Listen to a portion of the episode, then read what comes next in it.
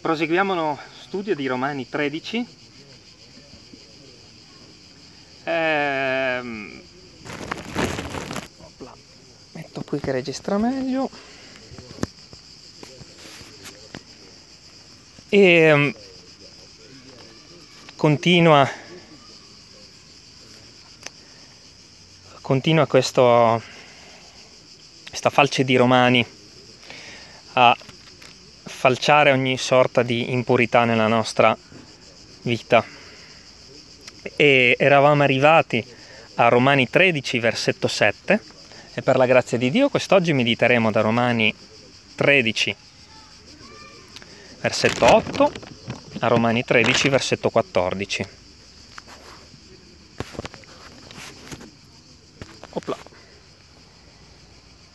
Signore, benedici la tua parola benedici questo tempo e non vogliamo imparare e basta, non vogliamo predicare e basta, ma vogliamo essere facitori della tua parola, metterla in pratica per la nostra vita, per coloro che ci stanno attorno, per dare gloria al tuo nome, affinché il tuo nome non sia calpestato, ma sia elevato di gloria in gloria, nel nome di Gesù.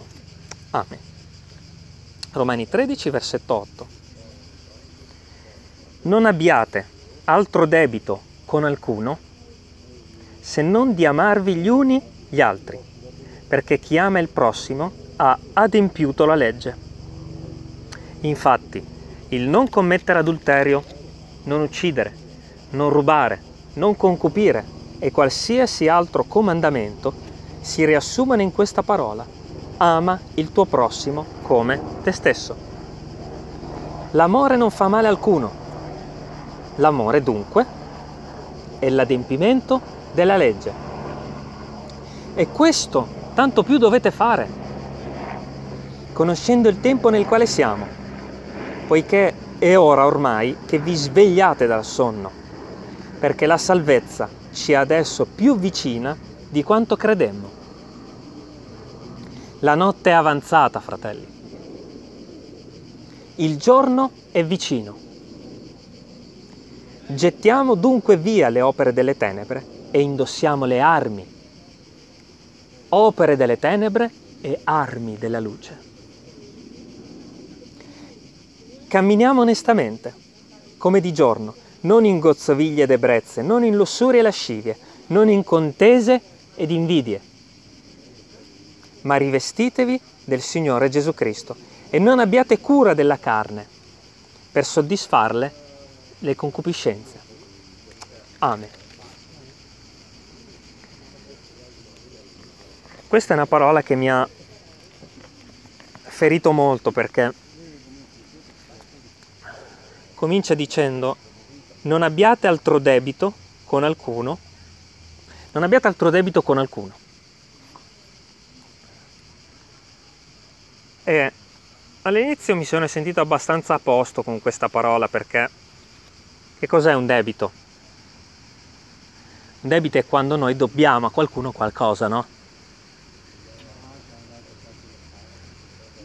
Allora ho cominciato, il Signore ha cominciato a scavare nella mia vita e mi ha detto, ma sei sicuro? Mi ha detto, non è che ho sentito una voce, ok, la sua parola che mi ha detto, ma sei sicuro di non dovere qualcosa a qualcuno? Sei sicuro di non dover perdonare qualcuno? Sei sicuro di non dover riconciliarti con qualcuno? Sei sicuro di non dovere a qualcuno l'onore, il rispetto? Sei sicuro di non avere un debito? E allora io per me stesso ho iniziato a investigare la mia vita e ho scoperto che in realtà di debiti ne avevo molti e un solo debito è quello che dobbiamo tenere, ce ne sono due, ok? Un debito è questo di cui noi dobbiamo a qualcuno il perdono, a qualcuno uh, forse non, non, rivolgiamo più nemmeno la parola, ok? E l'altro è il debito dell'amore. Uno lo dobbiamo avere e l'altro no, ok? Quindi un debito si deve trovare nella nostra vita, fratelli. Così come noi a volte ci accorgiamo nella nostra vita di avere un debito di di amore, un debito di perdono, cerchiamo di, um, di farci questa domanda. Allo stesso modo, io ho un debito di amore verso il fratello? Perché a volte scoprirete come me che in realtà abbiamo più debiti di odio, più debiti di perdono, più debiti di questo e quello, che debito d'amore. E Romani quindi ci insegna a non lasciare insoluti come paghiamo le bollette, come paghiamo le tasse, come paghiamo i debiti della nostra vita. Ci sono dei debiti spirituali, fratelli, che restano lì per anni e anni e anni. E sapete cosa fanno? Si moltiplicano e noi non lo vediamo. Come si moltiplica il debito verso, uh, uh, so, verso uh, la bolletta dell'elettricità che non abbiamo pagato qualche anno fa? Si moltiplicano quei debiti di odio, quei debiti di mancato perdono verso, chi, verso quelli a cui non l'abbiamo dato. C'era eh, Craig di Montebelluna che una volta ha fatto un esempio e diceva provate a strappare una pianta che è alta mezzo metro da terra e provate a strapparne una che è alta 3 metri. Non la strapperete più. Fratelli, il debito Dio l'ha cancellato a noi. Come possiamo permetterci di non cancellare i debiti noi verso qualcun altro? Domandiamoci nella nostra vita, c'è qualcuno che odio? C'è qualcuno che amo un po' di meno? C'è qualcuno che magari ha fatto anche qualcosa di sbagliato e io mi sono comportato in una certa maniera verso di lui, ma comunque non amo?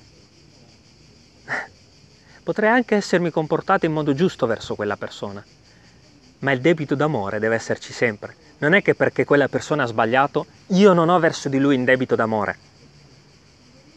Ai ai ai. Io mi sento molto giudicato da questa parola. Se qualcuno ha sbagliato verso di me, allora io non sono più in debito verso di lui. Il debito d'amore, Gesù, ce l'ha avuto anche con Giuda. E infatti gli ha lavato i piedi. Quanto è difficile per la nostra carne. Gesù ha amato anche coloro che l'hanno trafitto sulla croce, eh? Il debito d'amore.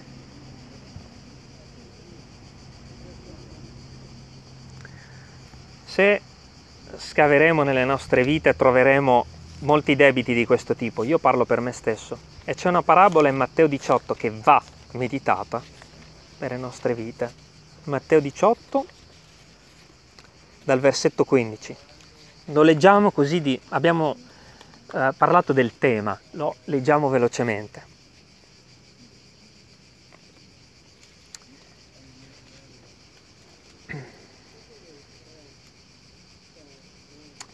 Se poi il tuo fratello ha peccato contro di te,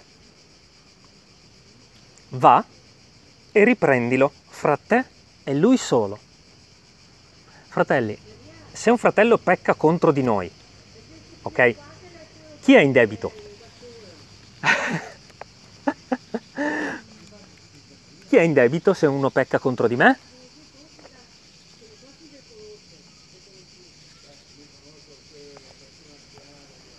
Lui è in debito verso di me perché mi deve delle, delle scuse, perché mi deve eh, di rispettarmi, perché mi deve del denaro, perché mi deve qualsiasi cosa. E io sono in debito verso di lui perché gli devo che cosa? Il perdono. Quindi quando io sono in debito con qualcuno e quando qualcuno è in debito verso di me, dobbiamo capire una cosa importante, che il debito è da tutte e due le parti non c'è solo un mio fratello che è in debito verso di me, perché tu devi il perdono a lui. È difficile, vero? Capire anche solo queste dinamiche divine. Fratelli, quello che ci sta dicendo la parola è che io, voi, siete tutti in debito verso i fratelli. Tutti. Alla fine, scusa Masako, interveniamo alla fine perché se no ci dilunghiamo troppo, è, è giusto meditare un argomento poi. Quindi Gesù ha amato Giuda. Gesù stesso si è sentito debitore verso Giuda, fratelli, di perdono. Come posso sentirmi io, io, migliore di Gesù, che era in debito verso il peccatore? Mamma mia, fratelli, Dio nella persona di Gesù Cristo. Fermiamoci qualche secondo a riflettere. Ho trovato un debito nella mia vita verso qualcuno? Se non l'ho trovato, non sto capendo qualcosa del Vangelo. C'è o no un fratello che ci ha trattati male o che nella sua vita ha sbagliato o qualsiasi cosa? Fratelli, troviamo quel debito e cancelliamolo, condoniamolo. Sapete perché? Perché lo Spirito Santo ha una via nella quale cammina, ok? E quando trova una, un ostacolo, l'ostacolo del non perdono, l'ostacolo, eh, del, l'ostacolo del debito, non può muoversi.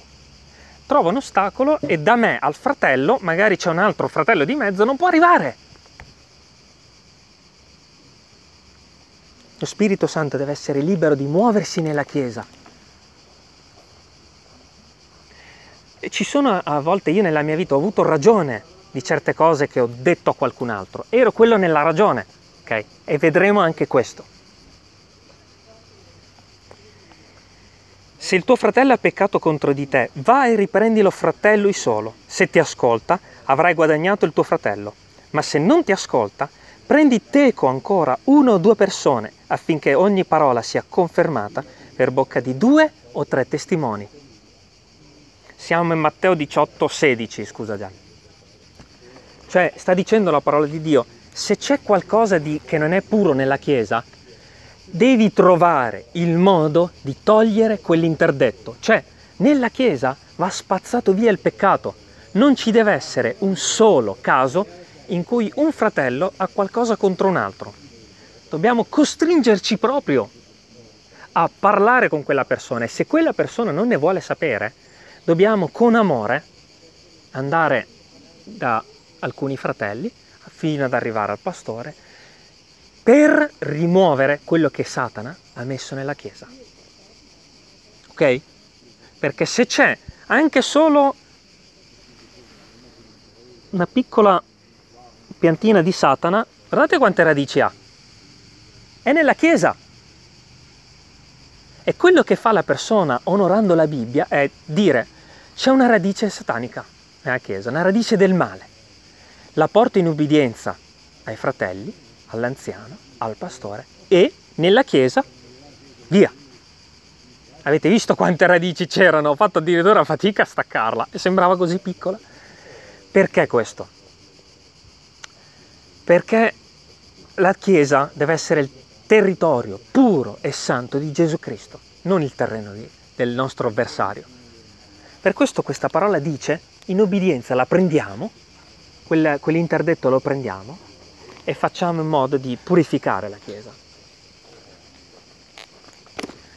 Ma può essere anche qualcosa di stupido, eh? Verso un fratello. Chiariamoci. Io tempo fa ho chiamato addirittura un pastore perché era successa un po' una cosa tra me e lui e che poi non era niente, ma gli ho detto guarda, possiamo mm, chiarirci perché deve essere libero lo spirito di operare e in Italia e in una città e nel mondo nella Chiesa mondiale lo Spirito deve muoversi. E io mi sentivo parte di questo processo di santificazione. Ho detto, possiamo chiarirci? Ci siamo chiariti e lo Spirito ha spazzato via ogni cosa, libero di operare, libero di convertire. Non siamo, fratelli, i debiti, cancelliamoli. Affinché ce ne sia solo uno, il debito dell'amore. E se rifiuta ad ascoltarli, dillo alla Chiesa e si rifiuta di ascoltare anche la Chiesa, sia per te come il pagano e il pubblicano.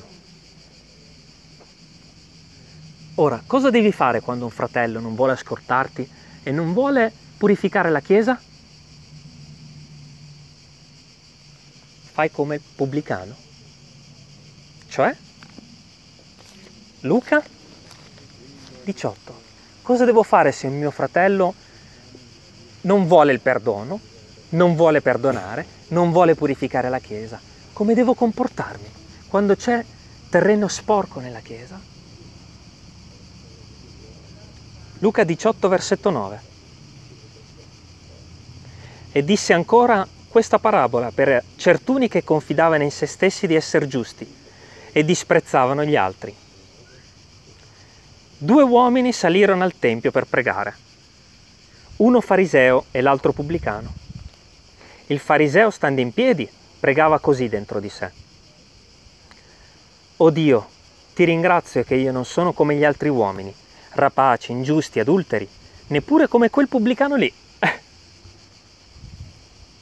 Io digiuno due volte a settimana, pago la decima su tutto quello che possiedo. Ma il pubblicano, stando da lungi, non ardiva neppure alzare gli occhi al cielo, ma si batteva il petto dicendo, O Dio, sii placato verso di me peccatore.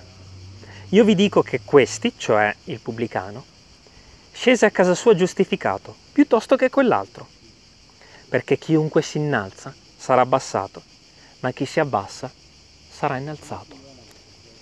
La parola di Dio, fratelli, ci sta dicendo che se un fratello non vuole ascoltare ragione, in quel momento questo fratello è come il pubblicano, è come il fariseo. Cioè lui si crede giusto e tu puoi fare una sola cosa, vedere la situazione vedere il tuo fratello che è nelle mani del tuo avversario, vedere che non vuole sentire ragione e dire Signore, io sono peccatore come lui, perdonaci. Ci sono o non ci sono nelle chiese queste situazioni in cui qualcuno ci giudica da lontano come il fariseo, ci addita e tu sei quello che ha ragione, tu sei quello che si è comportato bene, tu sei quello che non ha sbagliato una virgola. Puoi fare una sola cosa se il tuo fratello non ti vuole ascoltare. Vai davanti a Dio e confessa il peccato, tuo e suo.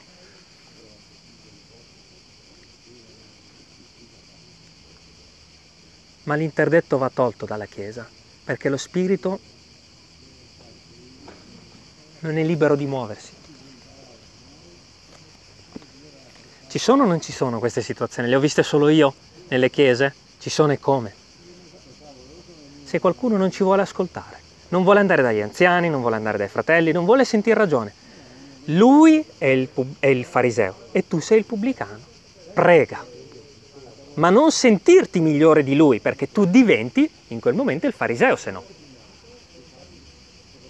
Se ti senti migliore. Cioè, in questa situazione, quando un tuo fratello pecca e tu capisci che quel fratello è nell'errore, non sentirti migliore di lui, abbassati, umiliati.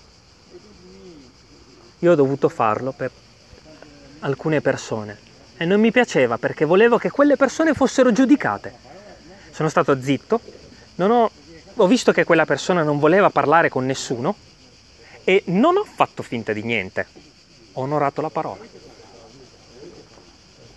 allora Dio può operare. Lo dice la parola è che funziona. E se abbiamo qualche dubbio, possiamo leggere in Prima Corinzi, capitolo 6.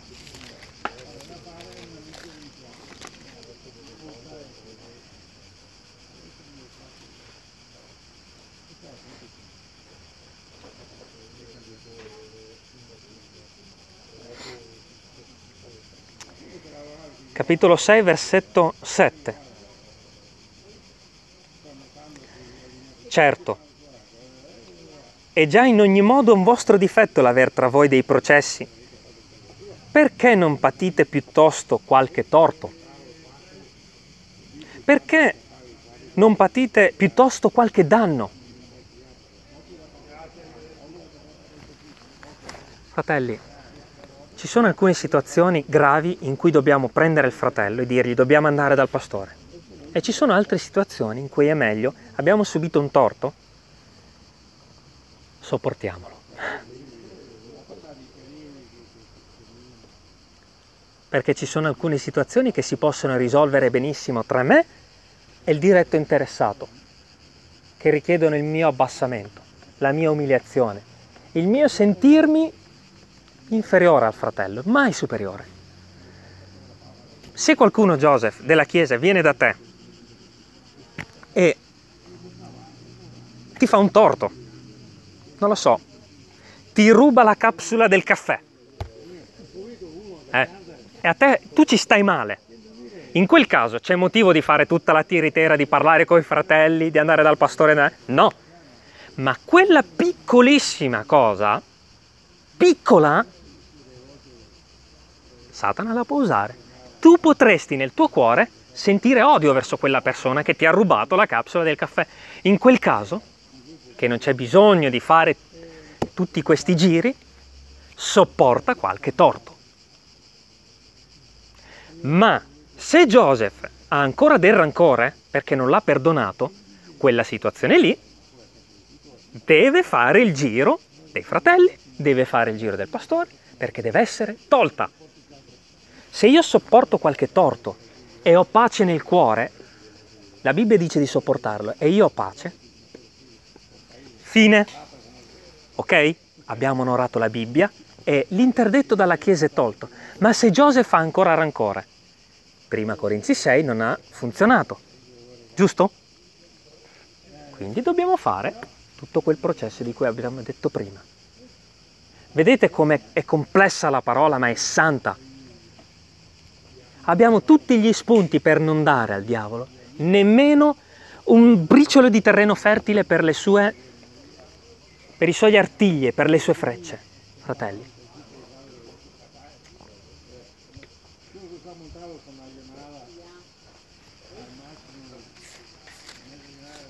È una cosa santa la Chiesa, è una cosa preziosa. Versetto 9 di Romani 13. Infatti il non commettere adulterio, non uccidere, non rubare, non concupire e qualsiasi altro comandamento si riassumono in questa parola. Ama il tuo prossimo come te stesso. Quando Joseph subisce quel torto, se ama il suo prossimo come se stesso, c'è bisogno di fare tutto quel giro, c'è bisogno di andare dai fratelli, c'è bisogno di fare tutto quel giro. No, perché? Perché Joseph ha amato. Vedete come a volte le situazioni non si risolvono perché non amiamo? Io sopporterò, Joseph sopporterà quel torto solo se ama. E chi è l'unico che può farci amare coloro che ci fanno i torti? Lo Spirito Santo dentro di noi.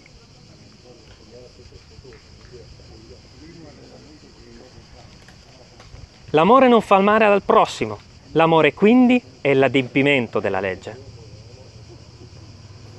E questo tanto più dovete fare, conoscendo il tempo nel quale siamo, poiché è ora ormai che vi svegliate dal sonno perché la salvezza ci è adesso più vicina di quanto credemmo. Matteo 5:23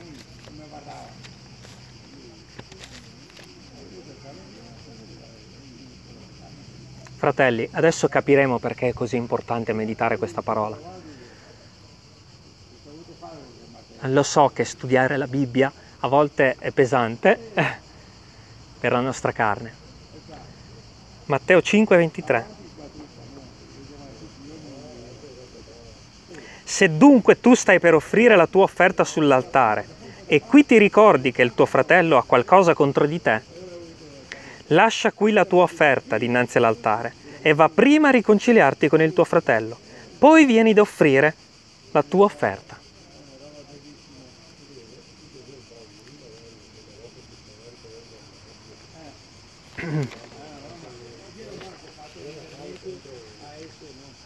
Marco 9:43 e spiegheremo questi due passi che stiamo leggendo. Marco 9:43 E se la tua mano ti fa intoppare, cioè ti fa peccare, mozzala. Meglio è per te entrare monco nella vita che aver due mani e andartene nella genna, nel fuoco inestinguibile. Capiamo dunque perché è così importante riconciliarci con i fratelli. Perché fratelli, con il peccato in cielo non si entra.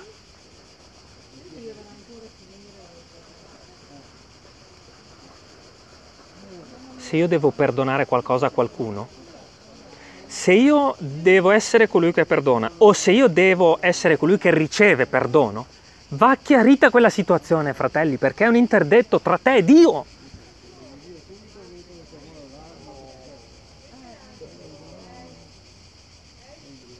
Lo Spirito Santo vuole comunicare queste cose alla Chiesa, fratelli. Lo desidera con tutto il cuore il Dio nostro. Ci sono quelle situazioni che magari sono lì da anni, vanno chiarite. Un fratello magari in un'altra regione. Io una volta vi do questa testimonianza. Ho dovuto onorare questa parola nonostante non volessi farlo.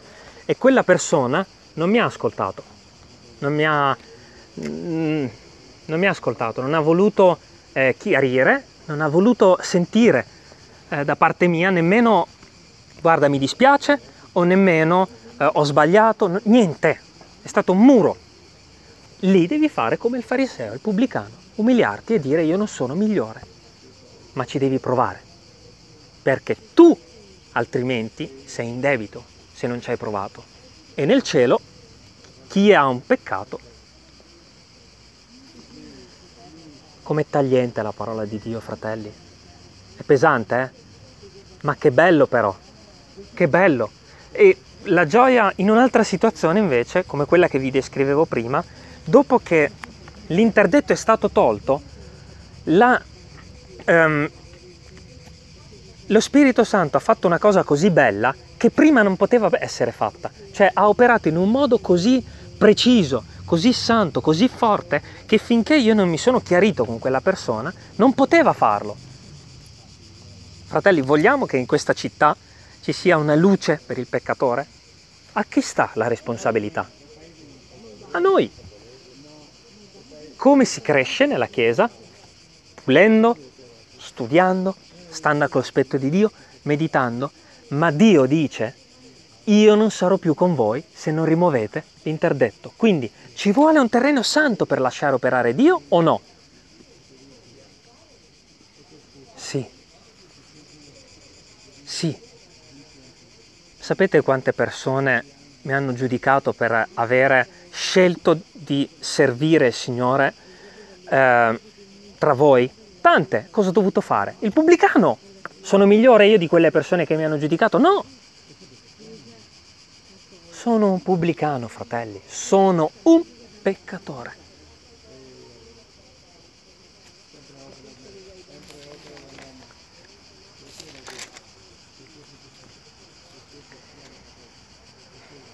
Versetto 12 di Romani 13. Torniamo a casa. La notte è avanzata, il giorno è vicino. Gettiamo dunque via le opere delle tenebre e indossiamo le armi della luce. Mi è piaciuto molto questo passo, sapete perché? Perché la tentazione del, di alcuni è quella di dire che eh, stiamo per entrare in dittatura, che e, e Satana sta per governare il mondo, tutto vero, ok? Tutto vero. Ma finché c'è la luce, questo non sarà possibile. La Bibbia dichiara, fratelli e sorelle, che questo è il tempo della luce. Quando Dio ha detto in Genesi 1, lo leggo per tutti,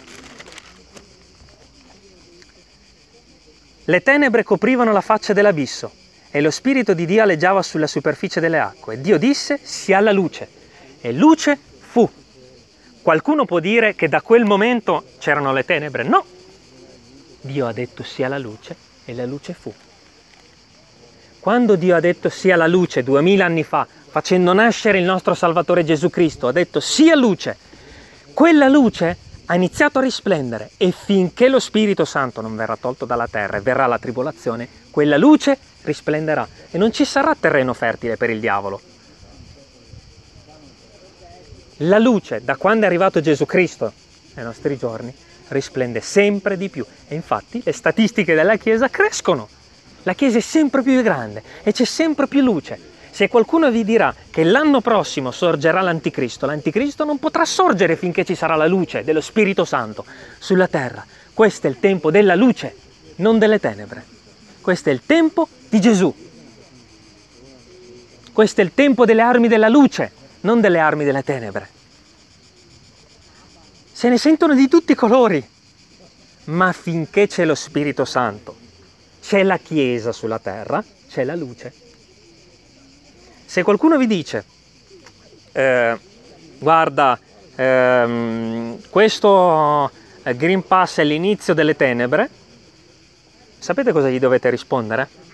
A casa mia, la parola di Dio dice che è il tempo della luce e io continuo a fare quello che Dio mi dice, a onorarlo, ovunque Dio mi dirà di andare. Questo è il tempo della luce. E io indosso le armi della luce. Se io inizio a scoraggiare i fratelli, dicendogli ai ai ai, stiamo per subire la tribolazione, stiamo per soffrire, eh, non so cosa fare, quello non è indossare le armi della luce, o no fratelli? Vedete quanto è importante sposare questa parola, meditarla e metterla in pratica. È il tempo della luce. Quali sono le armi della luce? Questa, l'armatura di Efesini, ti ricordi anche la discussione che abbiamo avuto settimana scorsa, scorsa Joseph, eh, con un altro fratello, uh, di complotti, di cose del genere? Lo vedi che nel momento in cui parli di queste cose calano le tenebre? Non c'è luce. Parliamo delle cose sante, fratelli. Parliamo della luce. Ed è bello perché questo fratello poi l'ha capito. Che bello. Perché? Perché se in quel momento, se noi ci fossimo messi a parlare delle tenebre, sarebbero calate le tenebre, ma abbiamo parlato della luce. Questo è il tempo della luce di Gesù Cristo.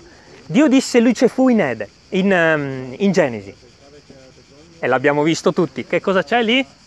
Sole. Che cosa c'è qui? Le piante. La luce, senza la luce non poteva essere creata nessuna cosa. Quindi, se quella luce non è stata fermata, se la luce di Gesù Cristo non è stata fermata, può essere fermata la luce della Chiesa? No. Finché non verrà tolta dal mondo e ci sarà la tribolazione, ok? Quindi non scoraggiamoci se anche leggiamo, meditiamo o qualcuno ci parla di quello che è sconfortante per il nostro cammino di credenti, di, di, di lavoro per il Signore. Non ci sconfortiamo diciamogli le cose come stanno, come stanno. È il tempo della luce. A casa mia, questo dice la Bibbia, rispondiamo. Ma non per giudicarlo, ma per edificarlo.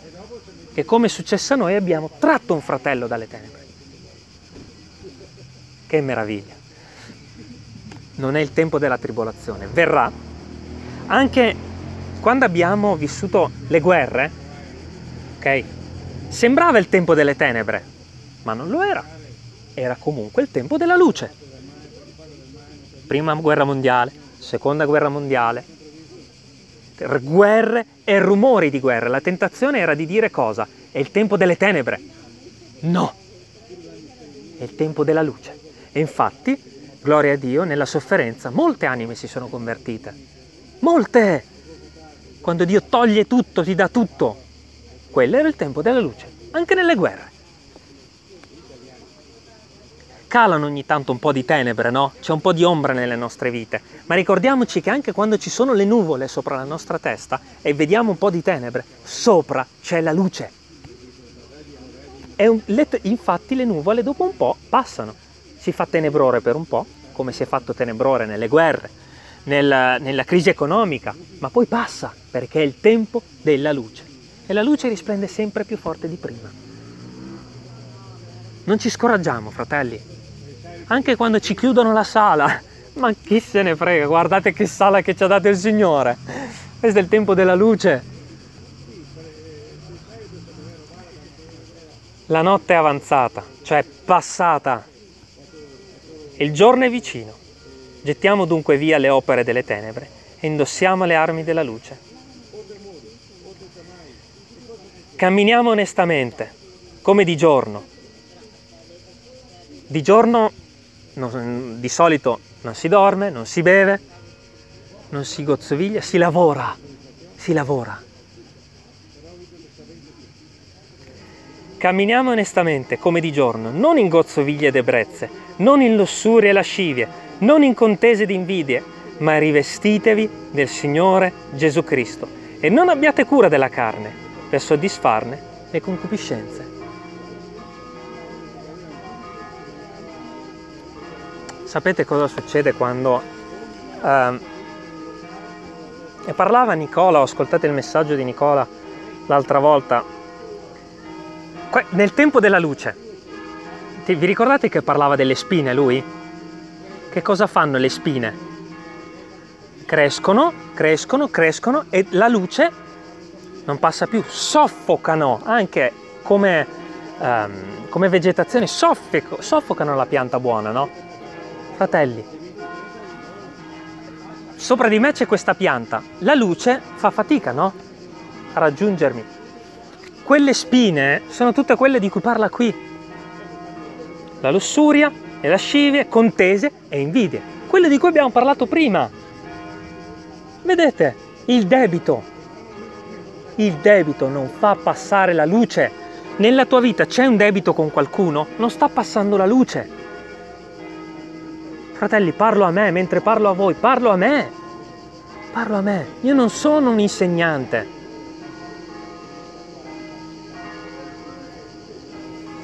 Se voglio la luce del sole, devo togliere le lussurie, le contese, le invidie, le lascivie, come nel versetto 8.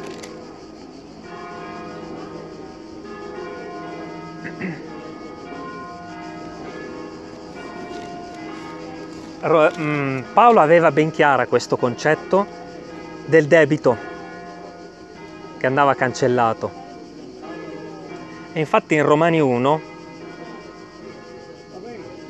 noi a volte pensiamo che quelli che sono in questo parco uh, di non avere niente nei loro confronti, di non avere un debito verso di loro, di non essere uh, debitori verso questi, queste anime che stiamo vedendo attorno a noi.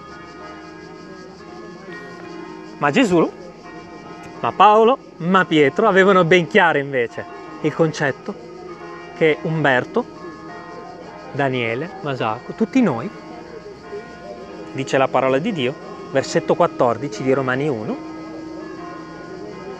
io sono debitore, tanto ai greci, quanto ai barbari, tanto ai savi, quanto agli ignoranti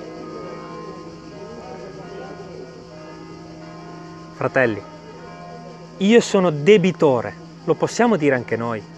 Io sono debitore verso la città di Ponte San Nicolò, sono debitore verso queste persone in questo parco. Cioè io verso di loro ho un debito che va saldato, il debito dell'amore. E infatti quando voi vedrete queste persone con gli occhi di Gesù Cristo, voi sarete disposti a dare la vita per loro, come ha fatto Gesù sarete disposti a lasciarvi prendere in giro, sarete disposti a lasciarvi calpestare. Il debito dell'amore. Quei debiti di prima vanno cancellati, questo debito resta. Gianni, tu sei in debito verso queste persone? Sì. Joseph, tu sei in debito verso quelle persone sedute lì dietro?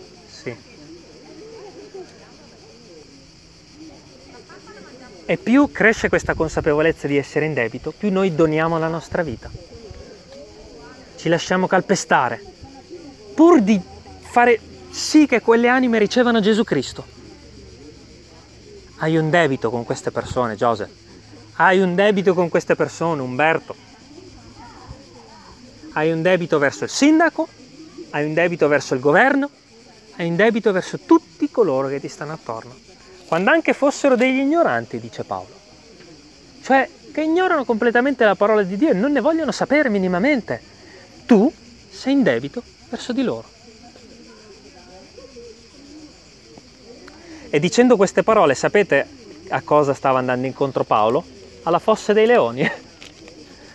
cioè, dice, stava dicendo in quel momento, sono pronto a morire per queste persone.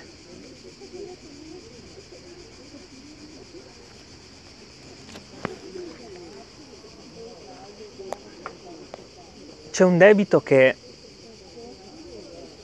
per grazia di Dio io nella mia vita alcune volte, eh, ci sono alcune cose in cui devo lavorare, sono riuscito a spazzare via.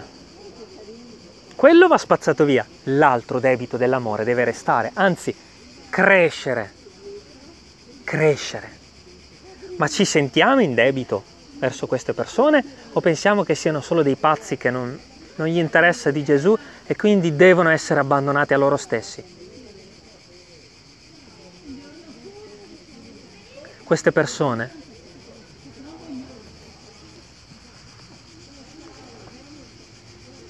mi, mi, fa anche paura meditare dove finiranno, mi fa paura, io sono in debito verso di loro.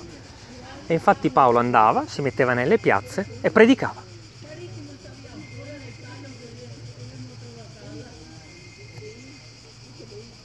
Ma rivestitevi del Signore Gesù Cristo e non abbiate cura della carne per soddisfarne le concupiscenze rivestiamoci dell'amore di Gesù, dell'umiltà di Gesù, della grazia di Gesù, della pazienza di Gesù. Quelle devono trovarsi nella mia vita per il bene del peccatore. Cose, quello è il vestito che si deve trovare in me, non il vestito del, uh, del giudice spietato di, di, di qualche congregazione il vestito di un'eminenza, il vestito con tanti riccioli bianchi, simbolo di onore, con, tanti, con tante spalline. Non è quello il vestito del servo di Dio, il vestito di Gesù, della sua umiltà, della sua pazienza, del perdono, della grazia dell'abbondanza. Si trovi questo nelle nostre vite, fratelli. Perché se ho qualcosa contro un fratello, non ho quel vestito il mio vestito è sporco, non è il vestito di Gesù. Che bello sapere che queste persone che abbiamo attorno non, sono, eh, non siamo migliori di loro, ma siamo in debito verso di loro. Cioè, alzandoci da queste sedie, dobbiamo incamminarci verso le nostre auto, non così, con il mento alto, noi abbiamo Gesù e voi no, ma così. Signore, abbi pietà di loro perché non sanno Alleluia. Grazie Signore che ci hai concesso la grazia di capire che noi eravamo così, increduli e malvagi. Terminiamo questa parola, fratelli, pregando e ringraziando il Signore. Dopo qualcuno, se ha domande, richieste eh, di preghiera, mm, interventi, li faccia pure. Signore Dio nostro, sono parole che a volte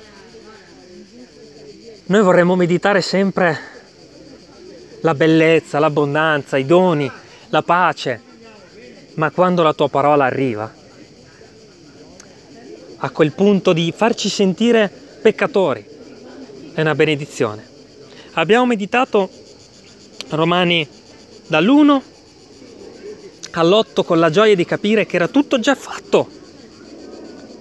Abbiamo gioito, abbiamo cantato, abbiamo gioito per la salvezza, per il perdono, abbiamo gioito per tutto quello che tu hai fatto per noi. Ora arriva la precisazione dello Spirito Santo. Dopo aver capito, compreso che tu vivi in noi, vuoi dare la perfezione, il suggello del tuo Spirito spazzando via tutto quello che non è ad onore tuo. Quindi ti preghiamo per questi tempi che verranno meditando romani, Signore, nei quali dall'abbondanza della tua grazia dobbiamo meditare invece quello che non va in noi.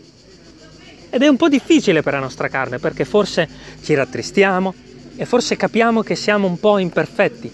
Ma Signore, è cosa di gran momento la morte dei tuoi diletti, la morte spirituale dei tuoi diletti agli occhi tuoi. Quindi Grazie perché ci fai capire che se abbiamo un debito va saldato. E se non abbiamo il debito di amore, quello va aggiunto. Che questa parola possa trovarsi in noi, possa risplendere dentro di noi e possiamo metterle in pratica. Perché adesso, Signore, andremo a casa e ci saranno sette giorni nei quali dovremo metterle in pratica e vogliamo telefonare a coloro con i quali abbiamo un debito. Vogliamo chiamare a pranzo quelli con cui abbiamo un debito, anche se siamo nel giusto.